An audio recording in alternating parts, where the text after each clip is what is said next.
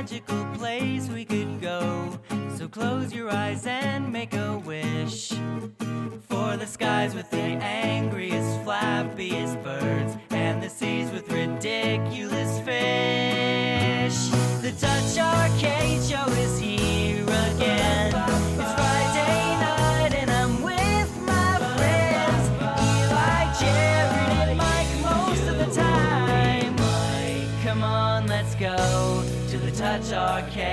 Show. Recording in progress. Hey guys, what is up? Welcome to the TouchArcade Show, episode number 551.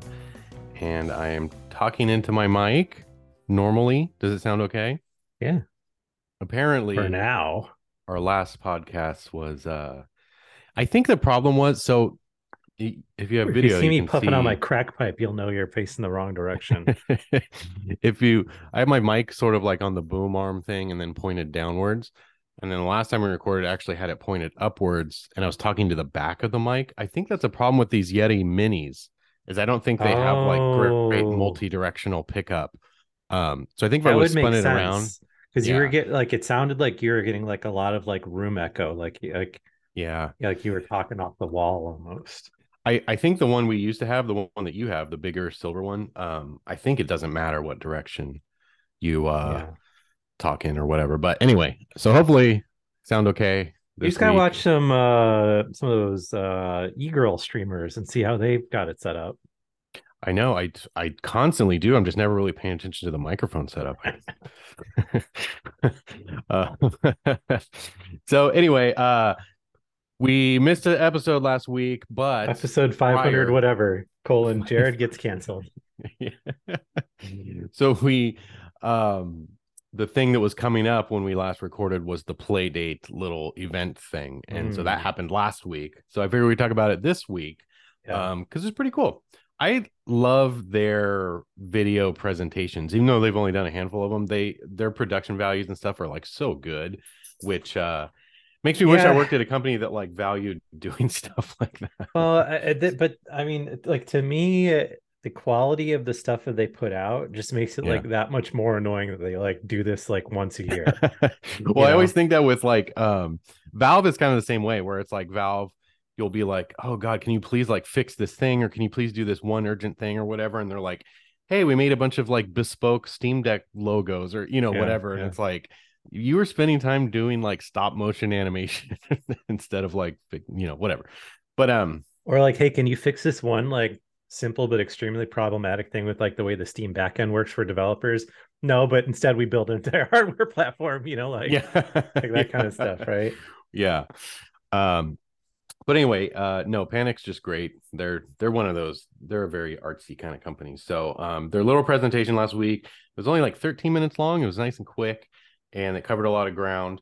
The big uh announcement was they released catalog and that's what their on device app store is and um it's pretty cool. It launched with 16 games and i thought it was cool that um you can also access it through the web and you Mhm. can just like buy stuff from there and it'll just automatically download your playdate like whenever it you know phone's home or whatever. And um the web interface is really nice to browse on.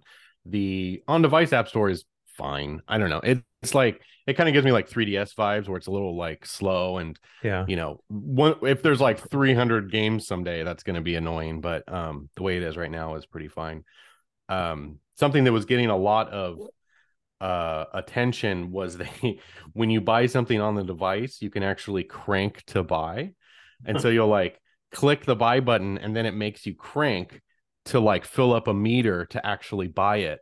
And it was kind of interesting because on mastodon um one of the panic people that was kind of responsible for that whole thing was talking uh, a little bit about its its development. And um i guess like uh you know you crank it it makes you crank faster the closer you get to the meter being full. And it's sort of like a like a hey like you're buying something. You know how you like accidentally hit Mhm. one touch buy on the app store now and it's like whoops i bought something. Um this is like a to make sure you know that you're buying something and it's going to charge you and that's it um which i thought was kind of like just a clever way of doing it and then of course if you find cranking to buy annoying you can just hit buttons and it's fine but Yeah. it's just one of those examples of like a playful little thing um that was kind of like nobody's I've never really thought about that before. A, a crank to buy, uh, using the crank to its fullest potential, I guess. But um, did you? uh Oh, are you dirty? Am My I dirty? are you trying to wipe my face? The camera looks Um, like uh washed out for some weird reason. I don't know why. It looks about the same to me, but uh so did you scope out the catalog games? Yeah, all? and like man, I don't know. I feel like I'm being a bit of a curmudgeon on this one. Mm-hmm. Um, which I I don't mean to be, but it's just like Mm-hmm. I don't know. I just feel like the Playdate lost all momentum with me over yeah. we like how long it took for this to come out, right? And it's like Yeah. like particularly in a world where it's like, you know, the Steam Deck exists, right? And and I, I Yeah. completely realize that comparing Very the Playdate to the Steam Deck is extremely stupid, Right. and they're really not in the same product category. But still, like fifteen bucks is fifteen bucks, right? So like it ultimately comes down to, you know, the the price to value ratio of software, right? And yeah. and I think I would have bought a ton of stuff on the in the Playdate catalog if it had like launched when I got my Yeah. unit, you know? Yeah. Like if I was like um you know just hitting like the final uh the final few weeks of season 1 and it was like, "Oh, hey, by the way, here's the catalog, here's a bunch more stuff, keep going." Yeah. Yeah. Like I probably would have bought a ton of games, right? yeah. yeah. but but now like having gone through the playdate catalog or i'm sorry the playdate season one and seeing how how those games kind of varied from like oh wow this is actually a really good game to like Yeah. like yeah calling s- some of these like a micro game is Yeah. probably being a little generous right Yeah. Yeah. and um i don't know it's just like you know you've got the steam sale going on right now and Mhm. it's just like very difficult to rationalize like spending $15 on a playdate game versus like Mhm. what I can get on my Steam Deck for that amount of money. And I Yeah. realize it's a dumb a dumb comparison because they're they're Yeah. not I mean they they, they serve two different purposes and Steam sales are always crazy and and everything else but I just like I don't know it's like it's tricky I guess you know? But I know it's not fair to make that comparison. I'm with you, and I feel like we're, it, it- you know, we are the ones that lived through the the the downfall, the race to the bottom of the iPhone App Store, and it was really depressing because it was like, yeah guys, spend No, and then that's like the other thing you know what I too. mean? Like I feel And like it- an it- asshole being like these games are too Right. expensive at ten dollars, you know, because it's like they're not. But Right. Well, it, more than a decade later, it's hard to think that way anymore because software has been super devalued, whether we like it or not, or agree with it or not. And then, like you're saying too, based on like the season one games, a lot of them are like, holy crap, this is a very meaty game I can spend dozens of hours with. And then other ones are like, hey, this is like basically an arcade game that I could pop a quarter in once in a while and, and Right, that's it. right. um, and it's hard to tell the difference just based on what's in the their catalog store um, but you know it's i don't know the best solution to that like according to panic they they hand curate that store and they themselves have said we want to reserve it for games that are more like full games and not just like tech demos or quick Mhm. little things No, or I, I I get Um, it. and then they ugh. there's like a submission process too. So if you have a playdate game that you want on their catalog, you like submit it to them and you fill out this little survey. Um, and and one of the questions in there is like, you know, what do you think you should price your game at? And like underneath, it's like, hey, don't be surprised if we come back at you and tell you your game, your your game is you should be priced higher. And Yeah. so like that's well, that's the problem though, is that like these games are, you know, it's it's low volume, right? So like if you look at the um some of these kind of like post-mortems that developers have put out, you know, even of Mhm. of you know what I think is fair to call some of the more successful playdate games, it's like, Mhm. yeah, we we sold 1200 copies or something like that, Yeah. which like yeah. you know on any other platform would be like a, just a like complete failure right but on Yeah. the steam deck with a small install base like hey it's pretty damn good you know Yeah, or if you are so, like Bloom was kind of the first non-season game that was like really popular and paid. I think it was 10 bucks. And um that's a great game that lasts a long time. That's definitely a, a full game or whatever.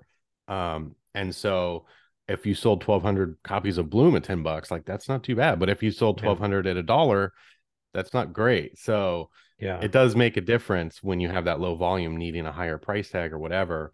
And I guess this whole playdate thing is in a niche, I guess, anyway, even though they've supposedly sold through 50,000, even though they haven't all been shipped yet, um, which is a pretty decent install base to sell little games like that. So, yeah, I don't know what the solution is. I think part of it is Panic trying to fight against the race to the bottom mentality, so their app store doesn't just devolve into being a million, you know, one dollar things or or whatever. But um, it is really hard to tell as a consumer who's used to getting so much value for their dollar in every other yeah. area of gaming, um, being like, dang, like this game is eighteen dollars. Like, ooh, that's you know, I'm I'm spent eighteen dollars on a, a little game in a, a, long time, maybe it's totally worth it. Maybe it's a great game, and that's why that's priced at eighteen dollars, and and some of the other games in there are only a dollar or whatever. So, but it's hard to tell. Um, I don't know if maybe there was like a trial or a demo or a something you could do to kind of like well, see what you're getting into. I mean, what's what's bonkers too to me is like some of these um and God, I, I, hate to make the argument of dollar per hour of gameplay because I know yeah. that that is such a dumb, mm-hmm. such a dumb thing to to do. But I mean, like, mm-hmm. you know, in a in a world where like the Dead Cells Castlevania DLC came out recently yeah. for nine bucks, yeah, and then you've got you know like the game The Botanist on the Playdate store, which like straight in its description says this takes fifteen to twenty minutes long and it's nine bucks too yeah, like, I don't, yeah, I don't know. Right. It's, yeah, but I, I, don't. I feel like a dick, like pointing yeah. that out. But no, know, it's I, I agree. I feel it's it's a tough problem. Um, I the the Panic's PR has been really great with us sending us a reviewing it back then and um giving us a heads up about this catalog stuff. But then um they were like, "Hey, let us know if you want to review these games, these new games or whatever." And so I replied back like, "Yeah." And it kind of sounds like they just grant your email access to all the games or something like mm. that. And um that was like 2 weeks ago now. I need to follow up with them, but they never sent through like codes for these. So I've I've oh, resisted weird. buying anything cuz I don't want to all of a sudden get get them all. Um but I I do want to play them so I can at least be like you know, maybe do a mini write up of, of the launch catalog or something and be like, hey, yeah, this $18 game, actually, it's pretty sick and it's worth it or whatever. I, am um, sure I'm sure that there are games in this where it's like, okay, yeah, like it, expensive for a mini game, but this is like actually really cool experience. And right. I'm glad I played it kind of thing. You know, I just, yeah. I guess I'm just looking at this from, you know, a very sort of surface levely kind of yeah thing where you know, I have a lot of different gizmos that I can play games on, and there's a lot of yeah. games out there I want to play, and I have a finite amount of time and money to yeah buy and play those things. You know. Yeah, and you're you're looking at it probably how your average person looks at it. You know what I mean? Um, I know there's like some hardcore enthusiasts for the playdate that are like probably bought every game right off the bat and don't care that it was cost a hundred bucks to buy them all or whatever. Um, but like there's a lot more people I think that are like, geez, I haven't even played through all the season one games or you know whatever. There's a bunch of free stuff on itch I've never tried out or, or whatever. So it's probably a harder sell when there's the more expensive games. And then there's also like there's everything in between too. There's some three dollar games, some five dollar games, eight dollars, whatever. Um, and as far as I can tell, you can price things whatever you want. I think there is a, like a hundred bucks is the highest or something, but I don't think anybody would really be charging a hundred bucks. But um, so yeah, I don't know. Unfortunately, I'm I want to follow up with them to see if I can get access to these games. Um, and if they come back and they're like, you can't, then I'll buy a few or whatever. But yeah, um, yeah, I am really curious, kind of like what's there because part of their presentation too was going over a really quick blurb of each of the games. Um, and a lot of them look really, really cool. And I do want to check them out. And it's it's kind of exciting in a season one exciting kind of way um and that there's like all these new games that are like at least vetted to be not just a tech demo or uh sure, whatever yeah and, and that's that's um, awesome i just i don't know yeah, i just I wish this would have hit when i was like super amped about everything to do with playdate yeah. you know Well, it reminds me of when the Switch launched, and it was like, okay, well, I spent a month playing Zelda nonstop. What else is there? I'll buy any game that comes out on Yeah, the eShop no, because there was hardly any games yet. And Yeah, it's like, um, oh, I, there's I nothing. would have been in the same boat if this was one year ago. I'd be Mhm. like buying probably every game in there already. Um, so I don't know, but it, it is cool to see that they launched with, with this, and I think they are setting themselves up to have like a little um ecosystem for this this platform going forward. It's not like they're gonna just stop stop caring about it. I don't think. Um, it sounds like they have more stuff in the works and um you know whatever but this is just sort of step one. I think it's a big step one needing an on device app store to find new games and stuff. And then i'm sort of curious to see i guess i actually haven't even checked lately but um to see if any new games have been added since they launched. Um i'm sort of curious to hear from people like how the uh like submission process goes and who gets on and who doesn't. And they kind of say straight up if you go through the process of of submitting a game they kind of say like we might not choose you and that doesn't mean you're not good or you know whatever or like we we might have our reasons. Don't take that as a uh, your game's not good enough or anything. We just have like kind of a specific criteria and if, if you don't get it onto our store you can always still sell through itch or through your own website or however you want. Um, this is sort of just an an additional avenue to buy games um i think is their vision Yeah. for it. The other um, the other thing that's worth mentioning too, you actually have to like go into the game update thing to download the catalog. The catalog.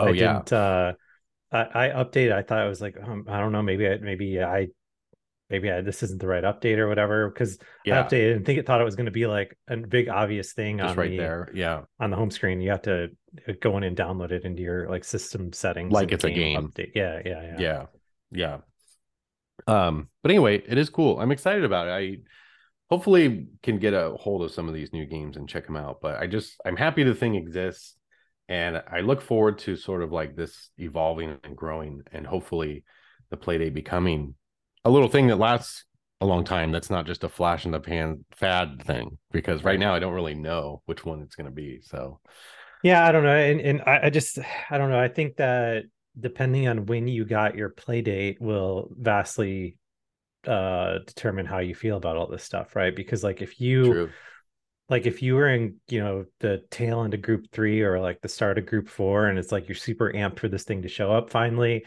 You see this catalog video, you're like, oh my God, not only do I get all these season one games, but like look at all this other stuff I can play. Like I think your outlook on this would be like way different compared to people that uh, got this thing like literally a year ago yeah and and are in the group of people that are like shit this thing's too dead to turn on you know yeah. I um I uh yeah, I kind of envy those people that still haven't got their play date yet because you're right. You're going to be able to have a whole season. You're going to have 2 months that you get trickled out new games, which is always fun.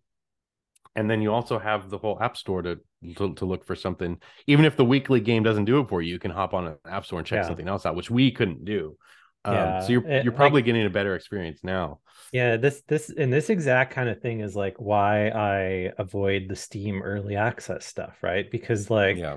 this exact sort of thing where it's like you get something really early, you get burnt out on it before anyone else has it, and then like when it you know like quote unquote like comes out or is you know Mhm. done or is you know more full featured, you're like, man, I'm kind of over that thing. Like already tired of it. Yeah. yeah, No, I agree. Um also like you know a good example of that is like that game Dismantle we were both super into, right? They've added Yeah. a ton of shit to that, but it's like I'm not gonna go back and like I- replay that. Like I I, already know. I already kind of beat it, but I put really beat 60 it. hours into that Yeah. already. Like I think I'm good. Yeah. Um yeah, no, I agree. Um another thing worth mentioning that was in their little presentation is that the price of this thing is going to go up.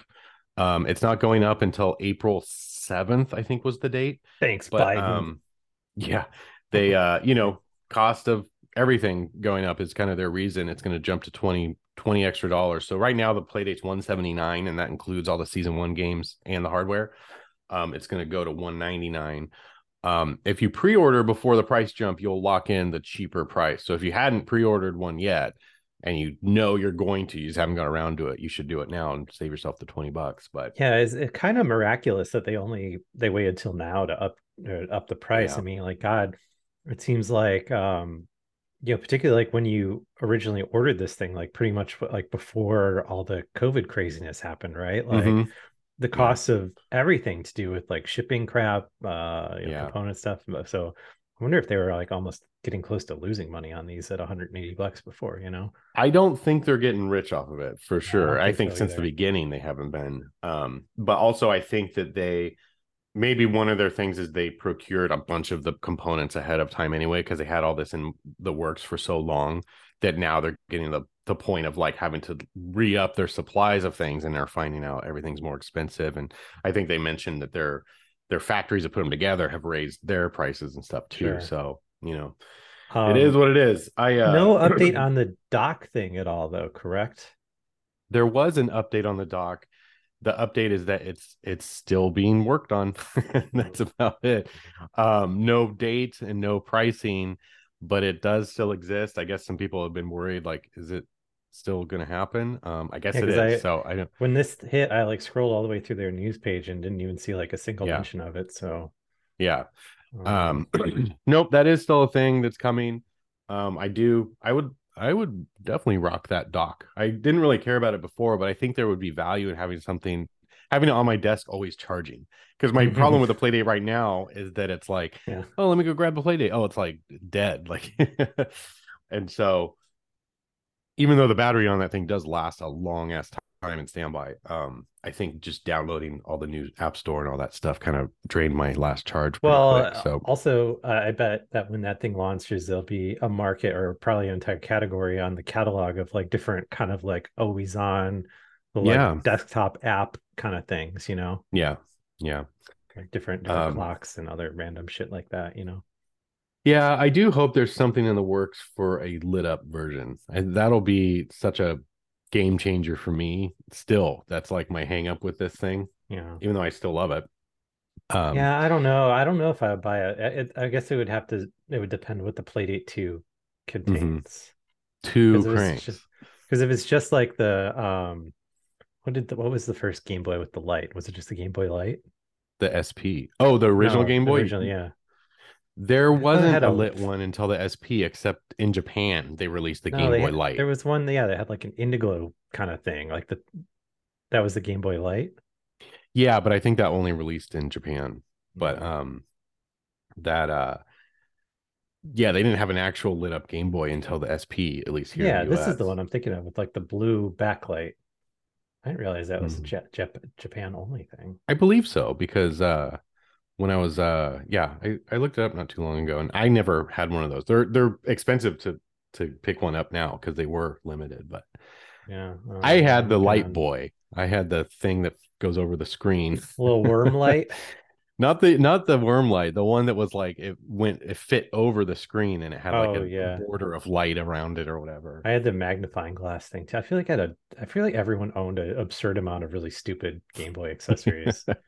oh yeah, these Those things the look like they sell like uh for hundred plus dollars all day on eBay Yeah. for shitty fucked up. Buy one. Can I convince you to buy something else on the podcast? Buy that. Oh, I haven't heard anything about our Miyoos or Mini Yeah, I- Pluses. me neither. I've forgotten about those.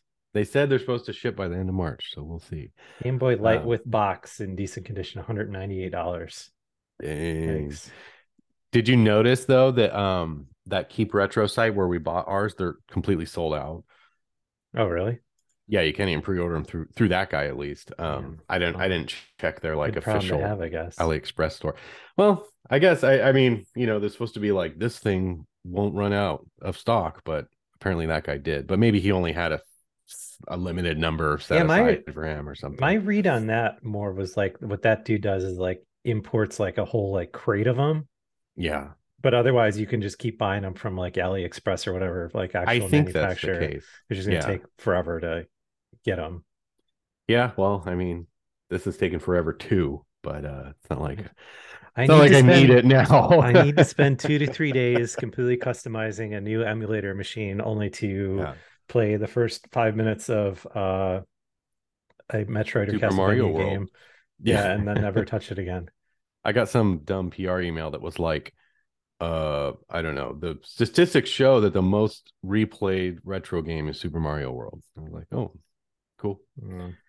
But anyway, um, Hey, speaking yeah. of uh speaking of dumb crap, have you Yes. uh have any of these videos and I don't know what the source of these if it's like just some like weird like deep fake voice stuff or whatever, but have any of these Mhm. videos of like the president's gaming come across your no. your dashboard yet? Oh man, you should look this up after we uh after we're done with this. Like I, I don't I don't know. I, I assume it's like some kind of ChatGPT thing where where you're able to just feed in like all kinds of like audio and then it allows you to um like do text to speech but with like someone's actual voice and it's like surprisingly good. So what people have been doing is putting together these videos where it's like uh Biden, Trump, and Obama are like just playing like you know Minecraft and Fortnite and all this crap. Yeah. And it's just uh pretty funny because you know Biden's like the old dumbass that doesn't know anything works, and like Trump's like the online troll, and then Obama Yeah. is like the straight man between the two of them. So I've been seeing a lot of that. And like the crazy thing too with like stuff like this on TikTok is like I have no idea if this is like brand new Yeah, or if this whole thing happened like six months ago and I'm just like finding about Yeah. out about it now because the algorithm gods decided to fill my feed with Yeah. Joe Biden playing There- Minecraft. That reminds me of um every time there was election year or whatever, there's like all these mobile games that are like political battle. It's like a fighting Mm. game with all the po- politician characters or whatever. And I'm always like, groan. No, these are just But- they're not these aren't political. They're just silly. They're they just kind silly. of kind of remind Yeah. me of like um God, what was that Saturday Night Live skit that they did where it was like the super presidents or whatever, where it was, you know what I'm talking about? Or it was like the cartoon of Oh, I think it was called Ex Presidents, maybe. I think, But- yeah, yeah, yeah. Yeah, but yeah, it's yeah. it's basically just that, but but video games more or less. So it's it's pretty Yeah. funny. I don't know. But um nice. but Um, yeah. Do you so um hmm. are you a YouTube uh a YouTube TV guy? Yeah. What how do you feel about this price increase? I don't love it. It's got me considering ditching it, 73 but buckaroos. do you, is that what you have too? I was on the fence because we have Sling right Oh. Yeah. now. Yeah. Um and I think I pay like 45 or 50 bucks for Sling. Yeah. But like this the Sling app is kind of janky, you know, and I was looking at it and I was like yeah. seriously like waffling on switching over because like you get the YouTube TV and YouTube Premium for 65, whereas I already had YouTube Premium and it would have Mhm. been either a wash or a slight savings to switch Yeah. over from Sling to YouTube. And like the day before I was gonna do that, like the pricing. it's, it's fucking crazy to me how it's like when all this stuff started, it was like, oh my god, like I'm getting rid of cable, I'm saving so much Yeah, money, I- like this is so cool. Yeah. Mm-hmm. And now it's Um, like I feel like all this stuff is Basically just like, like, it was. more more expensive, arguably. I mean, Yeah. Yeah. I don't know.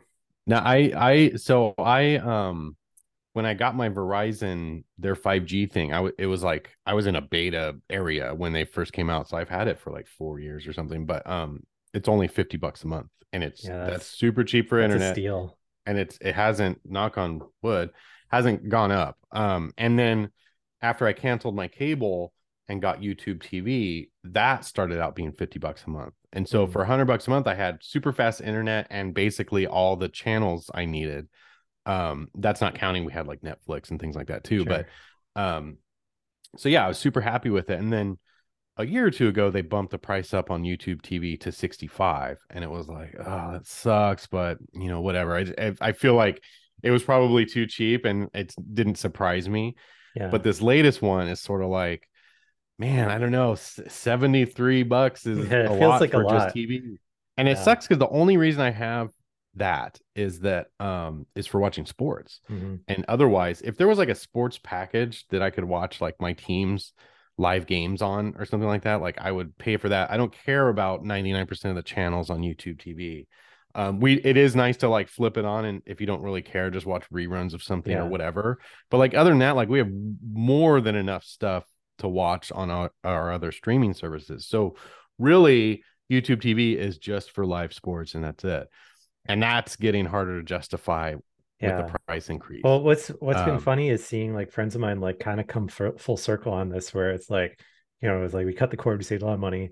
Now everything's getting more expensive, and now it's like, how do I can I like hook up an antenna to my TV and just get like yeah, just to get, get like to get the local TV? Is that a thing? Can you do Um, that?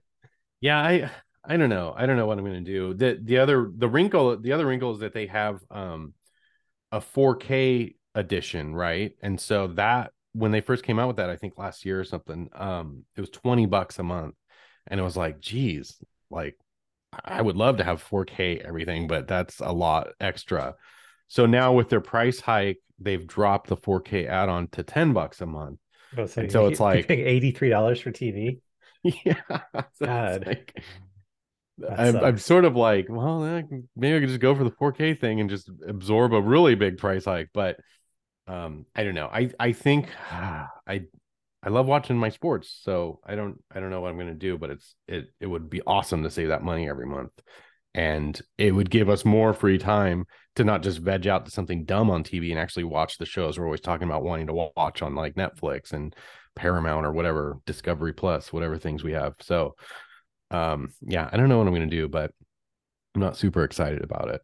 But i can say i will say the service is great i love how it works it's always been super Oh, I mean that's and that's what sold me on. it. I mean, we, we were we visited Lindsay's parents, and her dad has YouTube TV, and I was like, "Damn, this is slick, and it works really good." And it's, It's like great. integrated with YouTube, and like Mhm. it's all kind of just one thing. And yeah oh, yeah it works really good on your devices and stuff and i've had a couple issues where it sometimes forgets my location and thinks i'm doing something shady and it's like do you Hey, get look, you're- locals on it though, like your local channels? Because that was yeah oh well, yeah because for Sling, I and and this is kind of like a sunk cost now. I guess I had to, um, I had to like you know quote unquote like buy this dumb little piece of this box basically that has Mhm. an antenna in it that picks up my locals and then it connects to my network and Mm. sends it out to the Sling app. It was Oh, I weird. basically it was like a hundred dollars or Mhm. but it was like you got that back in Sling credit. Like I don't real Yeah. wacky wacky accounting Mhm. where it effectively cost me nothing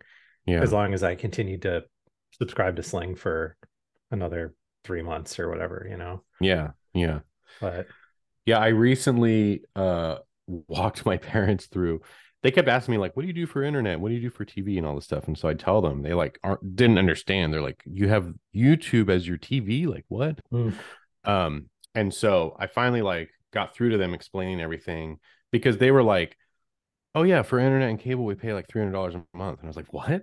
And I was like, Yeah. "How? How is it that much?" And and they live in um like a fifty five and up community, and it's in a part of um it's in an area where there is no com there is no alternatives. I think they have like AT and T like dial up or something. that's but how like it is where I live. All I have is basically yeah there's this this it- they weren't comcast it's called wave and that's the only um option for them and so um what i think is happening is i think wave is gouging all these older people that don't know any Yeah. better because i'm like they keep raising your price and it's up to $300 a month now like that's completely insane Yeah, and when, when I've helped family out with stuff like that, it's like, oh yeah, I have I have Xfinity and it costs me three hundred dollars a month. It's like, and I'm like, send me a photo of your bill, like whatever your last bill is, just take a picture of it and with your phone and send Mhm. it to me.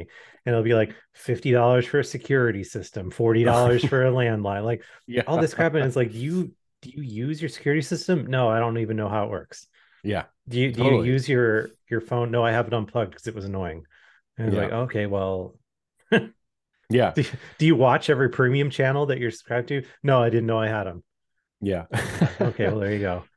So yeah, what I did is um is I I got them uh Verizon recently had home internet service open up to their area. So that was so I got them on the Verizon internet um for their home, which is seems it's not the same 5G that I have, but it seems reasonably good. And then um I bought them Fire Sticks because they also had a um, oh yeah, there you go. they had a, uh TiVo, and I was like, dude, TiVo's still a thing, but they you, the TiVo box, the TiVo service, like all of that cost them money every month too. And I was like, you don't need this stuff. TiVo. And oh my so god. I got them Fire still people Sticks. paying for America Online, you know, when you think about Yeah, it. Like imagine all these legacy subscription services that have just been hooked into some checking account for yeah, decades. yeah, yeah. And he like didn't understand YouTube TV. Can you record stuff? Because we record a lot of things. I'm like, yeah. And he's like, well, there's no. Where's it recorded to? There's no box. And I was like, records it to the the cloud.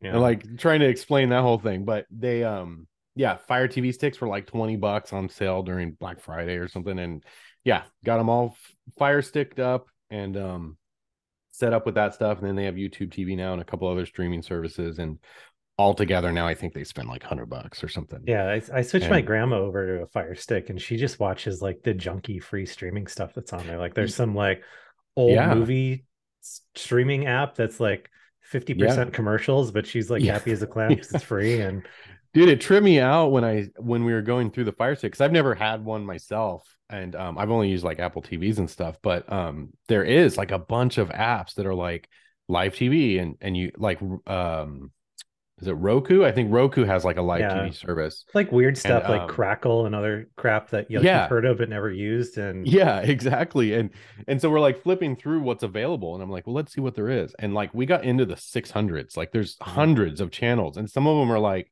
true crime stories. Like here's a dozen different true crime channels. yeah, Like, but dude, like, dude, they're fifty percent commercials. Like it I is mean, crazy whatever. how many commercials there are on these things.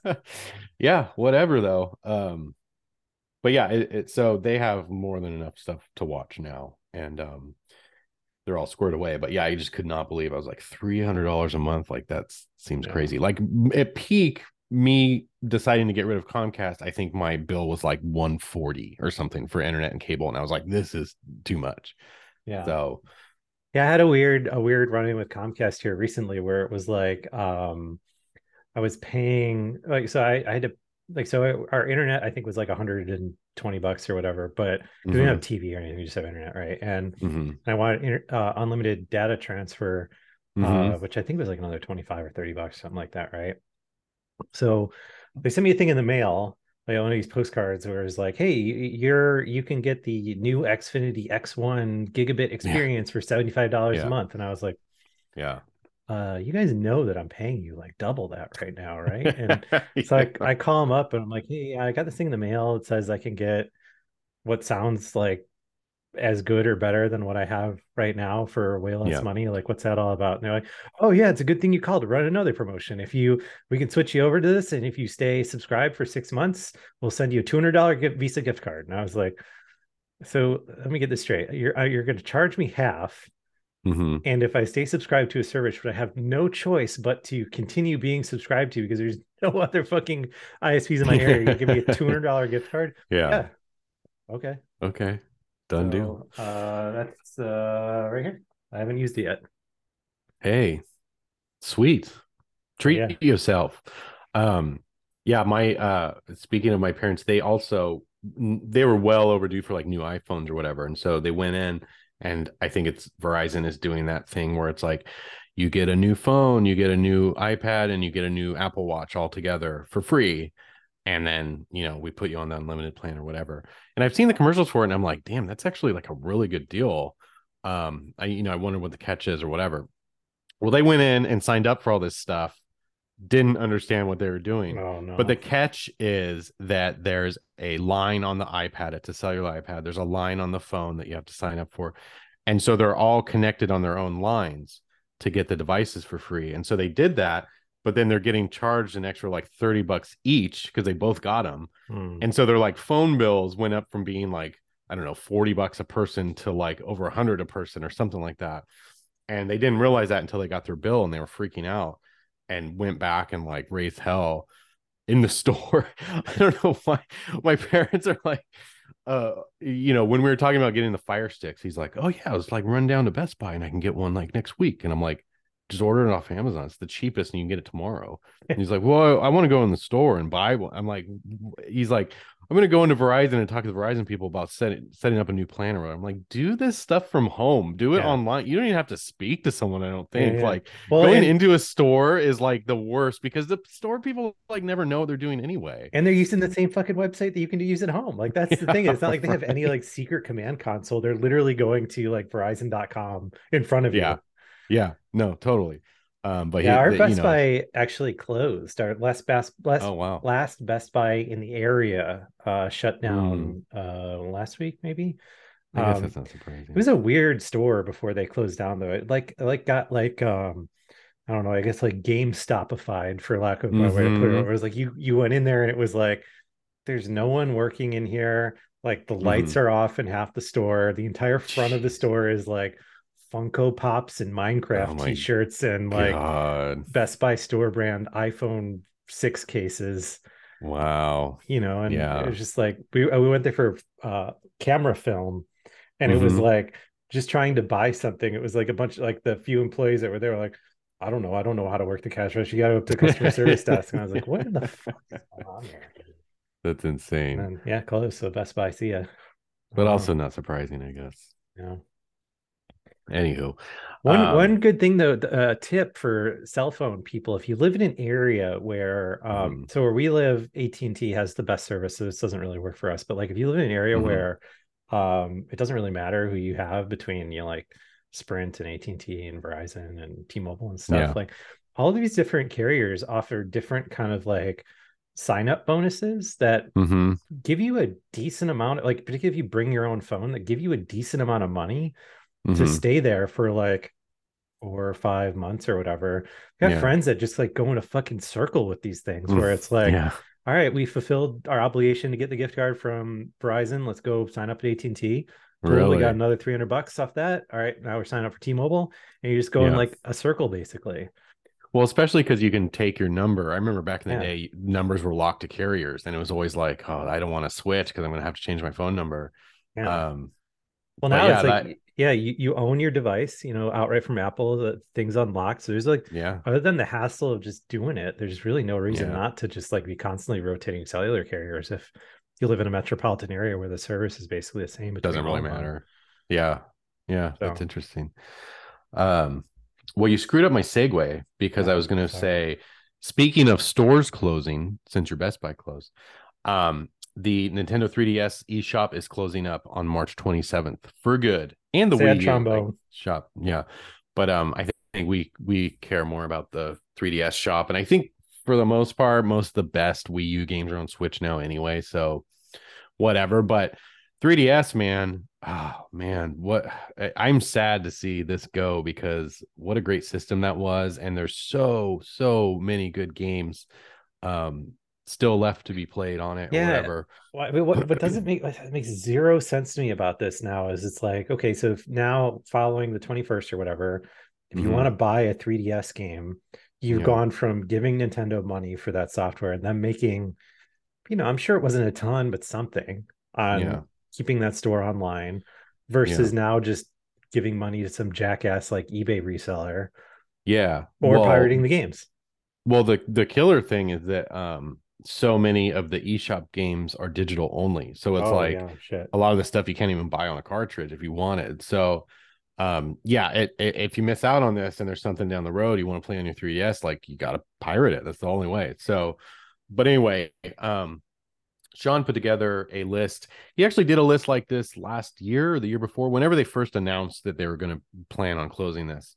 Um, and now he's put together another list of um, like the best 3DS, like basically sales because the store is closing. So much stuff is just on fire sale right now. Mhm. Um, lots of good games that are worth picking up right now that are only like a few dollars that are normally like 30 or 40 or whatever. Um, definitely worth loading up and grabbing what you want while you still can. Um, it closes on March end of day, March 27th. Um, and then that'll be it. Um, I haven't played my 3DS recently, but um, I do still love that system. And there is, I have a huge wish list of things I'd never ended up buying on it. So I, I'm going to go through it and and pick up the things that I know I really want just to have them.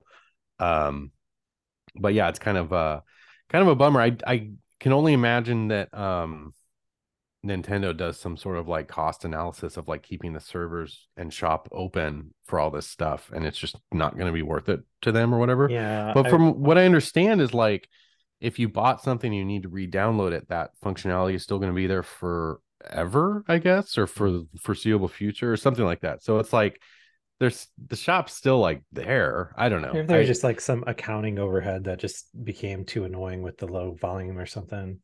Maybe or maybe they just like to be um have things cleaned up maybe they have a switch Mm. to in the works that they're like we don't want three separate system shops open at the same time or whatever because you you know if you go on their website you can buy games in the browser Yeah. from the eShop for both 3ds and switch and so maybe they just want to clean things up i don't know but I, um, wonder if this means we'll start seeing 3DS stuff on the uh on the Switch really. I mean, because like if you nuke That the 3D functionality, which is like I like how most people played fucking 3DS shit, yeah the the Switch has a touchscreen. you know. Yeah. So It could work. I mean, if you've played DS or 3DS emulators, I mean, they you do like screen swapping and stuff like that. It's not, it's not as ideal as playing on the actual hardware, but um, it's totally manageable in an emulator on a different system. So, um, yeah, I don't know. I uh, me personally, I I there's so many things on my 3DS that I love because of the 3D effect that you're not going Mm. to get anywhere else. Like there's all the Sega uh, the 3D Genesis never did it for remakes in 3D that are just sick. And um, part of Sean's list, some of the games he picked out are specifically like this game is on other platforms, but it's best on 3DS because the 3D slider makes a difference gameplay wise or whatever. So um, if you're one of those people that hated using the 3D, then maybe, you know, no big loss. But for everyone else, it's worth noting just in case you didn't know um, you need to go buy some some 3ds games before the shop closes on the 27th and uh, i'll link sean's article if you want to see his picks but there's plenty more stuff on there everything's basically on sale right now Yeah. so um and then uh another big thing happened this week it's the uh one year anniversary of the steam deck which is pretty cool 10% And off. Valve- what's that 10% off, right? yeah, I I was totally not expecting this. Um, Valve is doing a spring sale. I don't think they usually. I think this is the first spring sale. They have the summer summer sale and a winter sale. I don't know if they've ever done a spring one before. Um, I mean they do sales like all the time, but um, I'm pretty sure this is their first spring sale, and so um, because it coincided with the one year anniversary of the Steam Deck, they put the hardware itself on sale for 10% off across the board, including in the other countries it's available in, um, in Asia and stuff. So if you hadn't bought one, yeah, but you're planning on it, you could save yourself 10% right now. I really Um, wonder what uh how much money Valve's making on these things. So I would think that their margins would be pretty slim. I think for- they for sure are. Um, yeah. I think they don't care if they're making money on a, on them or not. I bet they are selling a crap ton of Steam games. Yeah. but um yeah it's kind of interesting you don't normally see i mean this would be like the switch getting a hardware discount like i don't think it's ever been discounted right um I mean to be because fair, there's no need because they're still so in demand so 10 percent isn't like a fucking like crazy barn burner. huge sale. but It's that's like what 60 tax. bucks off the biggest yeah it's free tax basically Yeah. so um but anyway uh yeah also that spring sale is going on and um my steam wish list is lit up like uh the the griswold's house in the the christmas vacation. It's like um everything on my wish list basically is on sale. And i don't know if i want to even go through it and try to buy some things on sale or if i want to just ignore it altogether and play the games i already have which is probably a smarter move. But man there's definitely a few things that I've been- had my eye on that don't go on sale all that often. They're on sale right now, and I'm like, oh, I don't think I'm gonna be able to resist. So, yeah. um, worth checking out the Steam sale right now too. But yeah, the hardware is on sale. Um, The annoying part about the Steam sale stuff is like, is oh god, I just it's like hard to waffle on some of these too because it would be like games Yeah. that you have wish listed that are normally like 60 bucks for like 10. Yeah, no, You I know. It's like it's like God, this is I could see ignoring this. It was like, yeah, five bucks off. Who cares? Like, I don't need to Yeah. buy this right now, but it's like extreme it's a- super sale. I I know, and um, it's annoying because like I just last night was on my Steam Deck going like, man, I'm kind of like, I don't know what to play next, or I don't know what I want to play currently, or you know whatever. Um, and so I started getting into like the sorting things into like Mhm. playlist mode, where I'm like, you know, play this next, play this, you know, now, whatever. Um, but the the verified games in my library just keeps growing, and then the verified and playable it keeps growing. It's like almost 600 games that are either verified or playable. And it's like, holy crap, man. Like, I really should focus on playing through the stuff that I have that I've been meaning to play for a long time. Um, but also, I don't know, I like to build my library out because I know someday I'll just have nothing but free time, right? Right. Um, y- y- y- yeah, sure, and I'll just play, I'll just play 600 games in a row. I I uh, do kind of wish that they would tighten up the um like what actually qualifies for a Steam Deck like approved kind of thing. You know, like I think that Mhm. they're the the green check mark I Mhm. think is a little vague. Like I wish there was like a Mm. tier beyond that where it's like hmm because because that basically means like the game functions on the Steam Deck, like it will Mhm. load.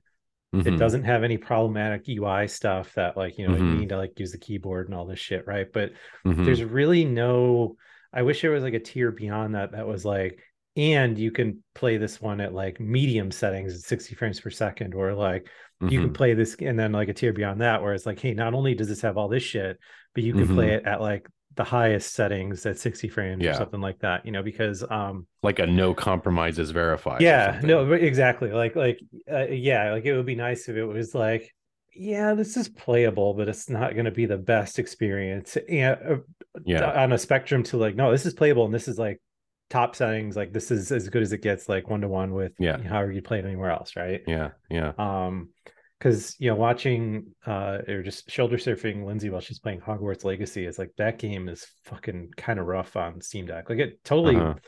works and is fine for her because she's not used to you know like high frame rate gaming or whatever but yeah. if i was playing that game on steam deck i'd be like oh man like why did I Did you tweak it for her? Did you put her at like 40 40 or like yeah and it's better right but it's Yeah. still like lowest of the low settings and Mhm. stuff like Yeah. that you know and just like um knowing how the game looked in like trailers and videos and stuff it's just like night and day compared to like how it looks on your steam deck right Yeah, no, I get it. I've I've uh had that sort of like bummed out realization with plenty of Switch games before, and I remember Mm. buying Mortal Kombat 11 on Switch because I'm like, I'm all I do is play Switch. Why would I buy it anywhere else? And I think I bought like the hundred dollar collector's edition, includes everything, whatever. Um, and the first time I fired up, like the the resolution was just so bad and Mhm. jagged, and like it played great. It played at 60 frames a second, which is like probably the most important thing with a fighting game or whatever. But it just was a turn off to where I was like, I don't even want to play this. Like, I wish I would have bought this on Xbox, really. Um, and Yeah, there's a lot was- of Switch games that are like that. that was kind of me with witcher like i i played Yeah. the shit out of it because you know it was like witcher on an airplane you know which was cool Yeah. but like Yeah, the the graphics of that game particularly as you were like riding quickly on your horse were so bad that you're basically like steering based on like the mini map yeah, you know Right, it just like yeah. sucks to yeah. but i don't know No, it's yeah, it's kind of a bummer. And then you know, there's games like um Doom and Doom Eternal, which you can use ray tracing on now, which is like okay. So like, I guess it really depends on the game and the engine and and whatever. But Yeah. um, I don't know. I a, a more powerful Steam Deck is definitely going to be nice. Um, it's worth mentioning they they actually commented on that in a um interview recently where they're saying any new hardware bump revision is at least a few years out because they want to really um like nurture this current install base and, Yeah. and they want to treat it more like a console generation as opposed to like a PC that gets updated constantly with new Yeah. components and stuff. I mean, see, that's the thing. Like for me, like a Playdate two, like we were talking earlier, I'd be like, eh, man, I don't know about this. But Steam two, Steam Deck two, dude, I they're day zero. Well, it's interesting too because like I feel like especially with AMD, their mobile chips just recently got into a really good performance to power, Mhm. you know, area. Um and the Steam Deck is kind of like in that first run of those. I think that's just going to get better and better yeah, to where, you know, 3 or 4 years from now like the next Steam Deck, whatever it's using is going to be like it does everything. It's really power efficient. It's really powerful Yeah. graphics and and whatever. Um, the only problem with that is that like PCs scale so quickly that if people are developing things for the highest end PC stuff, you know, whatever, you're always going to be behind. yeah. But um, I mean, typically I though, think- it seems like most PC games will run on reasonably old PCs with you know low Yeah. to medium settings, kind of thing. So it's not unprecedented, I guess. well, there was the argument too that like um, if you build your game with something like the Steam Deck in mind, you're doing yourself a favor because you're opening yourself up to a bunch of actual PCs that aren't totally like tricked Oh, yeah. out that can like also run your game with well. onboard yeah. graphics and shit like that. yeah that, so like you know, it's good to cater to like the high end stuff but also it's good to scale down as much as you can if you Yeah. can yeah, um and i think the steam deck has kind of been a catalyst for that that developers are thinking like we do want to be on steam deck it's obviously important so let's make sure our game runs well on that Yeah. um, and then blow it out for people that have all the crazy hardware or whatever. So Yeah, and it's cool that they're treating it like console generations because I definitely know, Yeah. like in my immediate circle, there's quite a few pe- people that have a Steam Deck that are not PC gamers. That like this is their entry into the world of Steam, and I think like Yeah. you'd really be burning a lot of those people if it was like, oh hey, guess what? That thing you bought six months ago, get it's old. yeah, You know, sorry, you can't you can't run the new shit anymore. You got to buy the second one. yeah, Um, so yeah, but two or three years from now, I think all those people would probably amp to buy a new one. You know, so yeah, yeah. I think um, I'm okay with power or uh, with performance wise of the current Steam Deck. I can rock this for a long time. I don't need to play like the very brand newest games yeah. necessarily because I have such a big back backlog and it plays Yeah. so many mid tier things so great. Well, that's the But, thing too. I um, mean, I, I feel like I spend more time playing those kind of like mid-tier indie games that run amazing Yeah. on Steam Deck than Yeah. I do like these huge blown out like open world Yeah. things that that take a million hours to play through and all this stuff. Yeah. know? Yeah, I try to play like one big game like that at a time and then a bunch of little games when I feel like just hopping on and, and Yeah. you know playing around with something but but like I wouldn't mind maybe like a um a refresh of the hardware with maybe a better screen, maybe smaller bezels, things like that, maybe a slight I don't know. I think ergonomics it's fine, but I think it could be better. But the cool the cool Um, part about the way that the Steam kind of software ecosystem works, I mean, like someone else could come along, like Alienware could come along tomorrow Mhm. and be like, "Hey, here's the here's our version of Steam Deck. It's a little bit better, runs the same Well, OS." I I you know? think I think you can just do that, like with all the Aya Neos and whatever those other Oh. handhelds that are out right now. I think if you wanted to run SteamOS on them, that it's possible if they're Linux based or whatever. I've so seen a few videos. Um, I think it was like the the Fox maybe, or was it one of these other Mhm. guys that does a lot of this stuff that that reviewed one of these more recent ones that like is more expensive than the Steam Deck that was just ended up being just worse when you installed the yeah, yeah, yeah, yeah. you know No, I'm I'm that's probably not um surprising because I think so many of these things are kind of geared around being like Windows devices. Yeah. But um yeah, that's another kind of interesting thing is that there's a lot of um there's a lot of really good Steam Deck competitors out there right now, like more than there's ever been um from a lot of different companies. And um the crazy thing is is they're like 1200 bucks or Yeah. 1300 bucks or you know Well, it, I it's nuts how cheap the Steam Deck really is if you think about it compared to everything else. it's got to be challenging to be a Steam Deck competitor because like I bet Yeah. Valve could Valve could probably give these fucking things away for free and still make money because Yeah. they're making a, a cut on literally everything that you buy on the thing. Like everything, every piece of software you install it on Steam, every you know weird in-app or in-game Yeah. DLC kind of thing, they're getting a cut of, right? Yeah. So that's Yeah. that's hard to compete with when you have to make all your money on the actual sale of the hardware, right? Right. Yeah, no, that's true. Um, related to their one year anniversary, um, they released an a an operating system update for SteamOS um, that adds in the ability to add your own custom boot up videos. I think that's been And a thing in the, the beta version for uh, quite a while because there's a whole Yeah. subreddit dedicated to those. Uh, well, yeah, now it's part of the official software, but they actually run some features in beta for quite a while before they release them to the stable. Because I'm Hmm. I don't I don't use the beta. I just am yeah, on stable.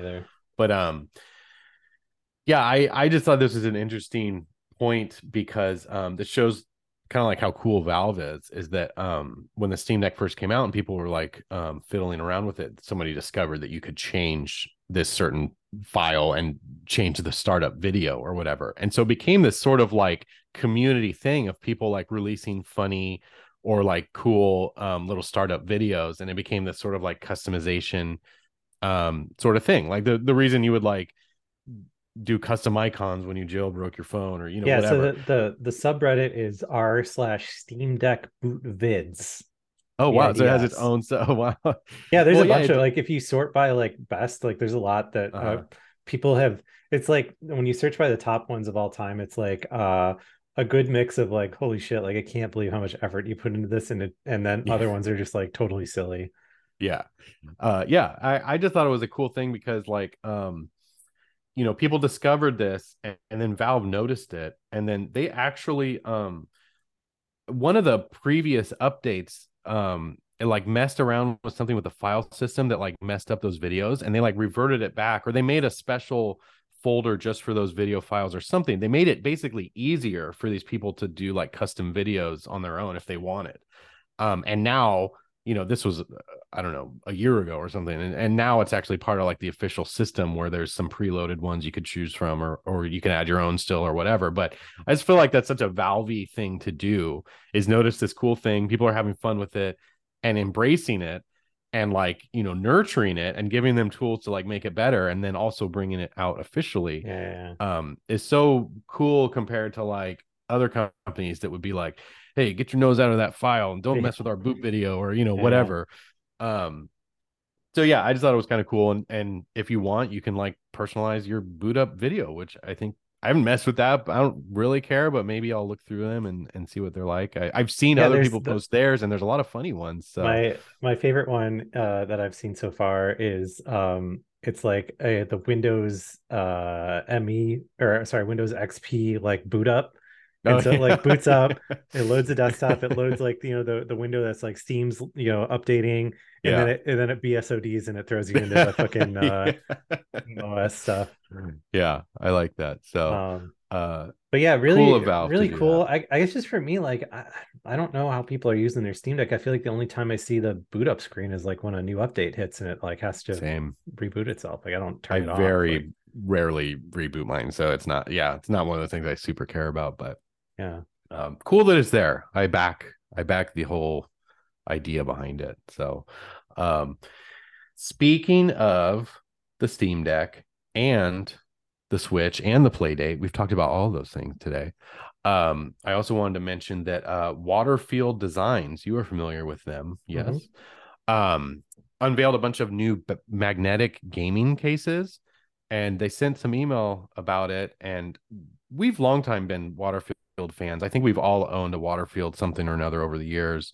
Um, Yeah, mostly like Switch laptop. really nice Oh yeah, you have um and it, did you have a 3DS case too? They're like um uh, i made like a sleeve thing for Yeah. it that i have yeah um but anyway, they've been making gaming cases. I think the 3DS is when they started, but um yeah, their gaming cases like they're a company not just their gaming cases but their regular bags. They make like backpacks and travel bags and duffel bags and briefcases, all that stuff. Um they're all like not cheap, but they're all like the best quality made thing you'll probably own at all. Like it's it's insane how well made they are and the materials they use. And it's the kind of thing I always think like I remember wanting um one of their laptop bags, one of their crossbody bags for the longest time, but they were like 200 bucks or over Yeah, 200 very bucks or something like that.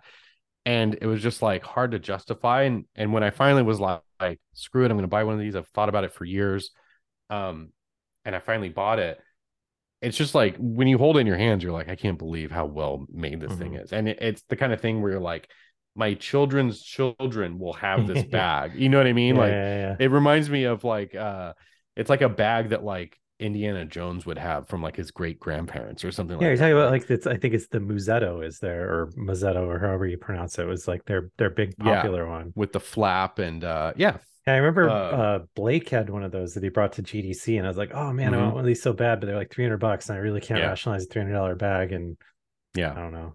He sold me. Same with Arn. Never, Yeah. never ended up Yeah. buying one, but But um but anyway, so yeah, I've uh just been a fan of the company for a really long time, well before they were making gaming cases. And um and so anyway, I never picked up um their 3DS cases or anything like that. I think they were just kind of bulky for me. And same with the Switch, where I was like, I've been happy with my $20 Nintendo brand slim case for my Switch for as long as I've owned it.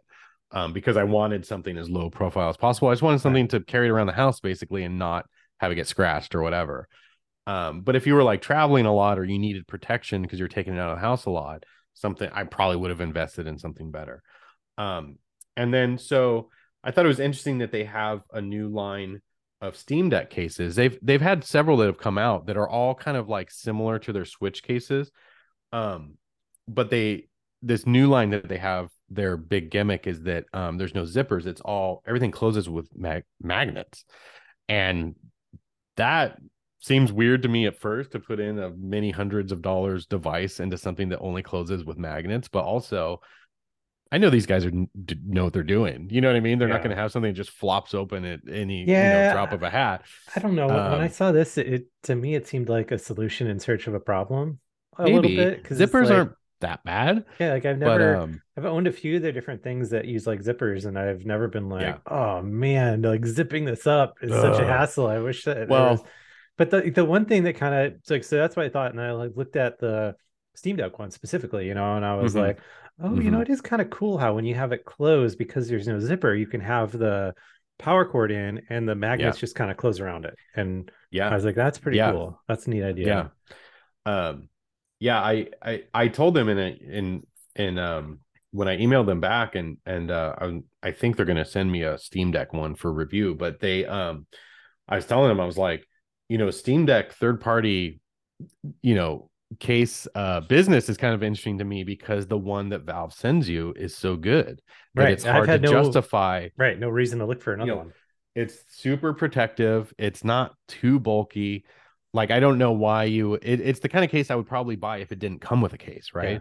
Well, and Um, when you when you send your Steam Deck back for any kind of like RMA or warranty service or whatever, they tell you like put it in the case that it was sent, ship it, you know, Yeah. box it up, and like so it's not like you can really get rid of the case, I Right. guess, unless you Yeah, don't plan on sending it back. yeah, yeah. So, um, it's kind of hard to justify. Like, why would you spend extra money on a Steam Deck case? That's is it? It has to be better than the one it comes with for some reason, right? Um, so yeah, that's kind of like my thesis or or whatever of of if I get one of these Steam Deck ones, kind of trying to figure out like why would you want to spend because they're like 90 bucks, right? I mean, they're not super expensive, but it's expensive for a case. Um, you know, you you could make the argument I can get a Steam Deck case on Amazon for 15, 15 bucks. Why would I spend 90? But that $15 one is like not the kind of quality that Waterfield makes. Like this is a, a case you'll have for your whole life, several lifetimes. Right. Um, so, but yeah, it's like, is it going to be better than the one that I already have that comes with the thing for free? Um, so I'm definitely interested in seeing that. But beyond the Steam Deck case, the, their magnetic line also includes um the Switch, of course, and then um a Playdate case, which is kind of cool, and also an Analogue Pocket case, which uh you're the only person I know that has an Analogue Pocket. So um it's kind of cool, and they all have the magnetic closure thing going on, and they all fit various types of accessories, mostly like charging cables and game cards or or whatever. Um, but yeah, the Playdate one in particular, I I didn't buy the purple case. Um, I kind of wish I did. Do you care about your? You have that right? The flip case that comes with it that Panic makes. Yes, How do you feel about that thing? it's fine. Whatever. Mhm. Um, I don't know. I've never. I didn't pick one up because they were thirty bucks, and that seemed kind of crazy. But also, I haven't had a problem just throwing this in my drawer in my pocket. I've never scratched it yet. Um, I've never really felt like I need a case for the Playdate because it goes in my pocket. So, um, but I do think they're cute, and um, yeah, I don't know. We'll see. We'll see if they end up sending me one or not. But yeah, the that was the, at least worth posting Um, about.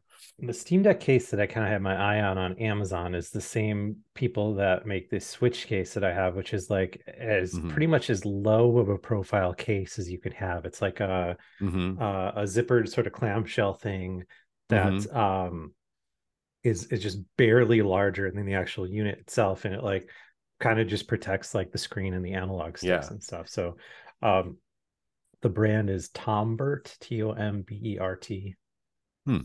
I Um, think if I remember right, is that the case that has the molds for the analog sticks? Yes, yes. Yeah. So that's that's the only complaint I have with my slim case that I've had since launch, which is Nintendo's slim case or whatever, is that um you can close the thing and you can feel the sticks click. Like there's yeah, no that's like why I like this one. great protection for the sticks.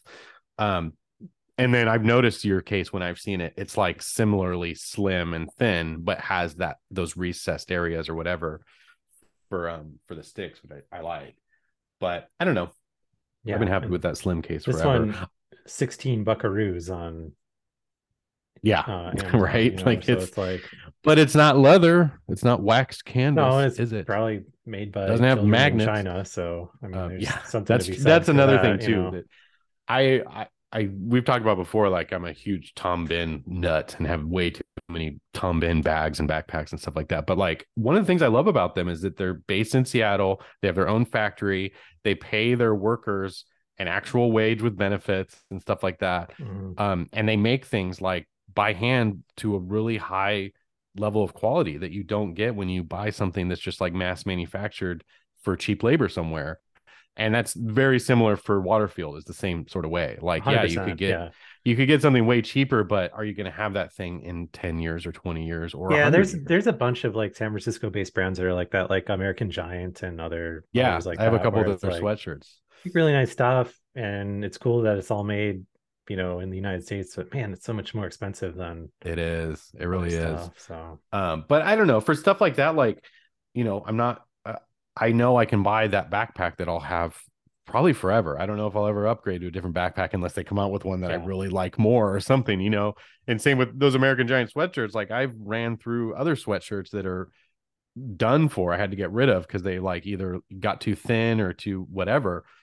Um, my American Giants I've I've had for over 10 years and they're still fit fine. They still are great, you know. So um we'll see. I'm I'm interested to get hands on with one of these and just kind of see how the magnetic magnetic stuff works. And then I also think it's hard to tell from the videos, but I also think there's a chance. I guess my other complaint with the Steam Deck um, case. Whoa, the wheels on this chair, crazy. Um, is that uh, it is it's quite a bit bulkier than even the system itself, and the system is Yeah. bulky. So it's because it's so hard shelled and there is like room to protect everything.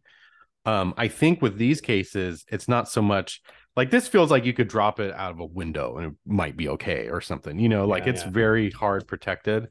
Um, I think the cases that Waterfield have are more like maybe a mild drop, but more or just protecting it from shoving it in your bag or something like that. Not Yeah. necessarily like ballistic level protection. Um, so I think because of that, um, it's going to be reasonably smaller than this too, and it'll be more similar to like the actual size of the the system itself. And even just a little bit of size reduction on the case can mean a lot um, for being able to carry it around and stuff too. You know what I mean? So I'm curious to see how that is too. Because as much as I love the default case or whatever, and I feel it's very protected, um, it is huge. It's a monster. So um, we'll see. We'll yeah if it takes up a good like uh good like third of my backpack when i travel just just Yeah, the steam deck no, case same. itself you know Yeah, yeah, it's kind of a bummer. It could definitely be smaller, but, but, um, i just solved that problem by never leaving my house so I know I don't either. Actually, I'm I'm flying for the first time since COVID in May, and um, not sure what to expect because I guess the last time I flew was to PAX 2019. Is that we went to. PAX West, right? i think so yeah i'm still uh Um, i'm still covid clean so i'm looking forward to not traveling or leaving my house anytime soon to Yeah, contain that so we'll see yeah. Hey, I so did ya. you um did you catch wind of I don't know, I guess everything's a gate now, so I think this is Android gate, Android camera gate.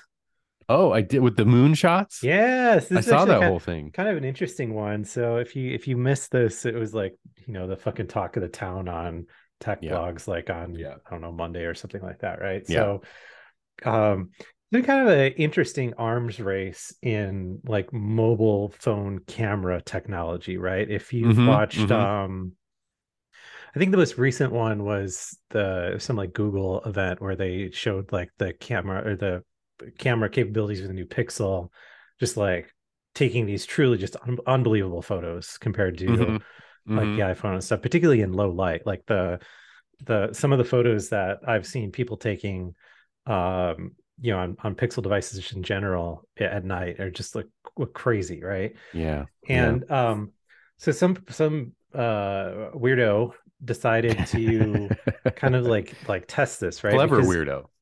so basically what what they did was um they took a, a photo of the moon that they just downloaded from the internet somewhere right and Yeah. um just ran it through photoshop or whatever to just blur it to the point that it was like basically just a kind of moon shaped blob. dot kind of thing Yeah. like a, a you know a blob right and Yeah. they they left this this and then they like full screen this image on their computer turned off all the lights in their room and then took a photo like so there's no no detail left in this Yeah.